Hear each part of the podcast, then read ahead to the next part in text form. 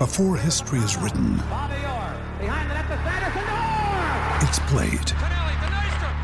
Before it's frozen in time, it's fought one shift at a time. Before it's etched in silver, it's carved in ice. What happens next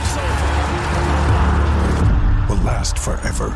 The Stanley Cup Final on ABC and ESPN Plus begins Saturday. Well, it's not too far away now, the start of the new NRL season. What is it, about five or six weeks, not even, until the new season kicks off. And uh, we're going to be uh, focusing on, on all the clubs, obviously, in the build up to the new NRL season. And I thought first cab off the rank, given that I did support this club as a kid and uh, did grow up in the Parramatta region. Let's start with the Eels. So, to preview their season and just to sort of have a run the rule over what they've been doing in the off season, on the line is our good friend 60s from the Cumberland Throw. 60s, a very good evening to you. Welcome to Higher Ground, my friend. Mate, it's good to be back. Hope you had a great Christmas and New Year.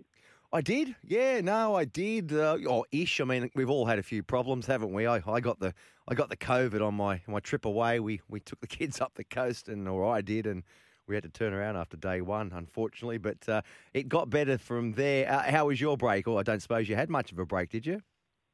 Uh, no, kept it pretty quiet with the with the COVID situation. But let's put all that behind us now, because we'll try to be positive, won't we, going forward? Because that's what we have to be as a Parramatta supporter. Every year, I've got to start off being ultra positive.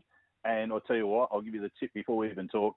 This year's going to be no different. I'm going to be talking positive again. Good. That's what I like about you. Glass half full, one blue eye, one gold eye.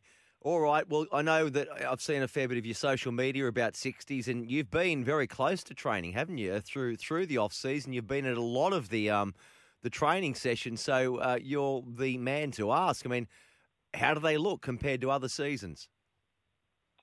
Look, I think every every club is going to tell you that this season's been the toughest pre-season, and look, that just goes without saying. I don't even worry about those sorts of sayings. I think it's always a matter of being um, training smarter, better than the year before. Now, obviously, the main thing is probably worth talking about is who's impressed Mm. at this pre-season, and I'm going to surprise quite a few people because my pick for the best of the pre-season thus far is Jake Arthur. Is that right? He has been absolutely outstanding. And in my training report that I'm going to drop on the Cumberland Throw a little bit later tonight, I'm going to be asking the question how Mm. does his father leave him out of the team? Well, that's the question too. Yeah, yeah. And look, n- nothing like the NRL, but I, I coach too, and I coach under under 13s, and uh, my young blokes in the in the team. And um, look, he makes his way into the team on merit, but you're always worried about too. Oh, not really, but outside perceptions. There is the chance that you know some Eels fans might think, you know, oh, well, he's only there because of his his father's son. But mate, uh, the thing is, he, he's had his start. I think we can see that he's got a lot of potential. Has Jake Arthur? Um, and you know, having his dad as coach, that might open some doors. I don't think it's got anything to do with it, but he has shown us that he can play, and for him to keep hold of that position or earn a position in the halves, um, he'll do it. He'll do it on merit. Yeah, and look, I I think it's unlikely that he's going to start the season in the halves because you got Mitch Moses, you got Dylan Brown, and I think you can pretty much lock them in. But damn, you, you go through a pre-season Mm. and you're one of the outstanding players, if not the outstanding player in the pre-season, and you're regarded as maybe not much of a chance of getting a start in the team. And I'll tell you what, it's it's really hard to ignore what he's producing out there at literally every session. There's been sessions out there. I'm here to tell you, he Mm. has dominated the right? session. I mean, really dominated the session. Mm. Dylan Brown. Um, now, I, I'm not privy to, to what he's on. You might know what he's earning, but he, he's taking up a fair chunk of the salary cap. Um, and when that happens, you're almost, well, you, you almost have to select him as your, your starting number six. And um, what are you expecting from, from Dylan Brown this year? Well, look, I'm actually expecting a big season from both the halves. Dylan Brown, there's a bit of, you know, the critics for Dylan Brown are all about his attack. mm. in his defense, in, in in defence, he's in a class of his own. He he's got around a 96% tackle efficiency as a halfback. I mean, that's mm. that's he, he's he's an outlier. If they you know they plot the graph of all the the stats for the halves, he's an outlier. He's just out there on his own in terms of his uh, what he brings to the team defensively, and he shuts down a lot of opposition plays before they even become a threat. That's that's how good he is, mm. just with his positioning, let alone the you know his execution. But um, the, you know, in terms of attack, I, I suppose the question is, what's is he fulfilling his role on that side of the field?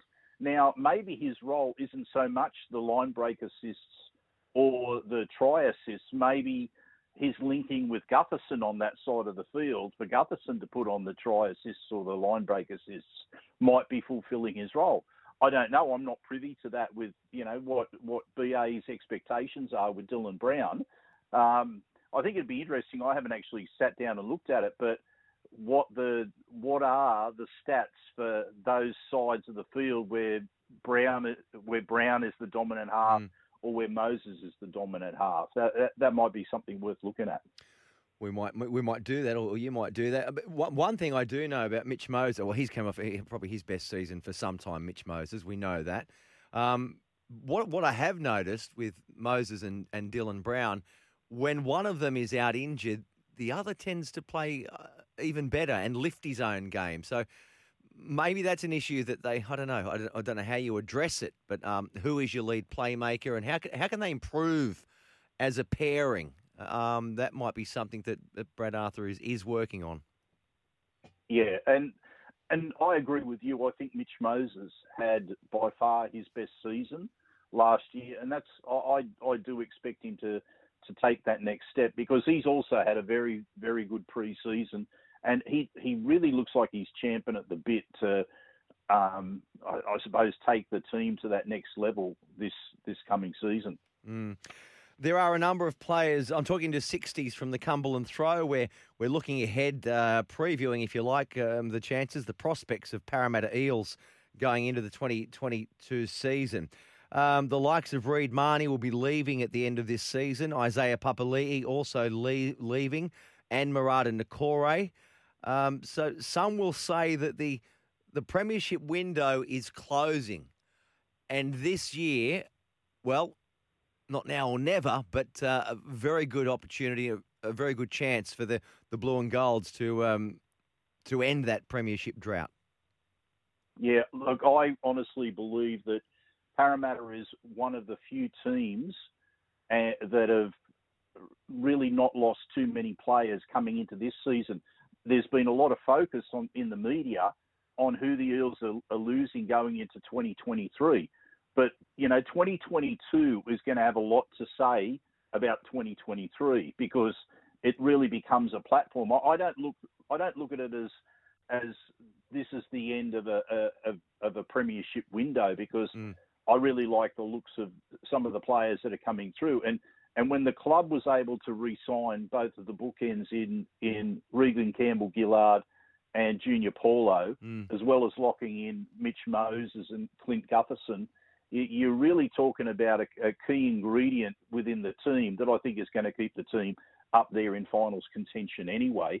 Mm. Um, and look, I should have mentioned Waqa Blake because outside of um, Jake Arthur, mm. Waqa Blake absolutely looks like he is ha- he is primed for a ripper of a year. He needs one. Also he needs say, one, doesn't he? Oh, look, he does, and and you know there was a lot that was said about his combination with Blake Ferguson that they just didn't click. Mm. And of course, that ended up with the you know players swapping sides and what have you. He's been training um, alongside uh, Haze Dunster and looking absolutely like their combination, mm. both in attack and defence, uh, uh, on the out in the training field in the opposed sessions. It really looks like it clicks. Like their communication out there is really, really good, and it looks like they bring a lot of confidence to each other in the way that they play. And I think Waqa is really a confidence player. And I think he started to show that at the end, at the very end of last season, mm. that you know a confident and free running Waqa Blake can be a weapon out wide for the Eels. Hmm. So, um, yeah, look, I, I, I'm very confident about this year. And you mentioned about the players that are leaving, and you know my thoughts and a lot of thoughts of the supporters are, how much then does this season mean to those players? Yeah. Uh, Isaiah Papali was a standout going into the previous in the previous preseason. I'd never seen a, a preseason like it from a new player. See what he did, hey? He's now he is now starting to hit that same level Mm. in this preseason as well. It was a So re- I've got I'm revelation. conf- oh yeah, I, I've got the confidence that he is going to um, deliver again this season, in spite of the fact that he's moving on. So he yeah, he's absolutely put the foot down at training. well, Eels So fans, he won't be taking it easy. Eels fans will be will be happy to hear you say that you don't think that the, the premiership window is closing because and, and you're you're on the you're on the spot out there. You're quite confident there's some youngsters coming through. So that is music to the ears of, of Parramatta Eels uh, fans. I'm looking at your depth in, in key positions. Uh, I read an article a few days ago and uh, went through every club and the depth that they've got. Up front, gee, I tell you what, Parramatta strong as, as always, um, well, as last year. Reagan Campbell Gillard and Junior Paulo, you mentioned. Makahesi Makatoa, he's extended his contract, I believe. You've got Oregon Kaufusi Yes. as well. Uh, Wiremu Greig and, and David Hollis, who I don't know a lot about. Your forward pack, and, and then in the back row looks really, really strong. Um, you touched on some wingers there, and you mentioned Haze Dunster. Bailey Simonson joins the club as well. Um, there's another youngster too, isn't there? That got a few games last year on the wing. His name, Sean Russell. that's it, Sean, Russell. And then you've got Maika Sivo, who missed a, a big chunk of last year. Yes, yes. So Mm. Maika, he's probably not due back till halfway through the year. Mm. So he, you know, he's recovering from that ACL and he's working through rehab at the moment. Um, but very Bailey Simonson is a tremendous pickup from the Raiders. I think so Um, too, yeah. You know, his his not just his evasiveness, but his strength. Yeah. Like he he scored some tries in in opposed sessions that I've been watching, where he just power like he'll take on that collision and power into it, and um, yeah, he he's he's also been another one to to really impress Mm. and look like he belongs in the team very quickly. He's very very, powerful. I remember a few years ago, I was out there doing sideline, I think it was, um, and it was, uh, I tell you, it was, it was Canberra Raiders playing West Tigers, but it was at Parramatta Stadium or Bankwest in, in probably its first year, I think it might have been. And Yeah. Bailey Simonson, he had an absolute blinder. It was the first time I've actually really sat down and seen him up close and live. My goodness. Um, so powerful. So let's hope he makes a fist of his um, his move out to, to Parramatta. Finally, uh, 60s uh, from the Cumberland throw. Brad Arthur. Brad Arthur. Now, he extended his contract last year at the back end of last year, did he not? I'm sure he did. Yes, he Yes, did. he did. Yes, he did. Um, I read an article today uh, on Fox Sports website, I think it was, ranking the coaches that are under the most scrutiny or pressure. And I think Brad was top the list. I don't know if that's justified or not, but um, I, uh, I actually find it humorous to be to be honest. I mean, you're talking about a, a bloke who's been at the club now since 2014, and at, and at the end of last season had his contract extended for a couple of years past where his contract, you know, he was contracted to the end of this season, and he's had his his contract extended for another couple of seasons, Mm. and you think to yourself, where's where is there any message from within the club that he's under pressure?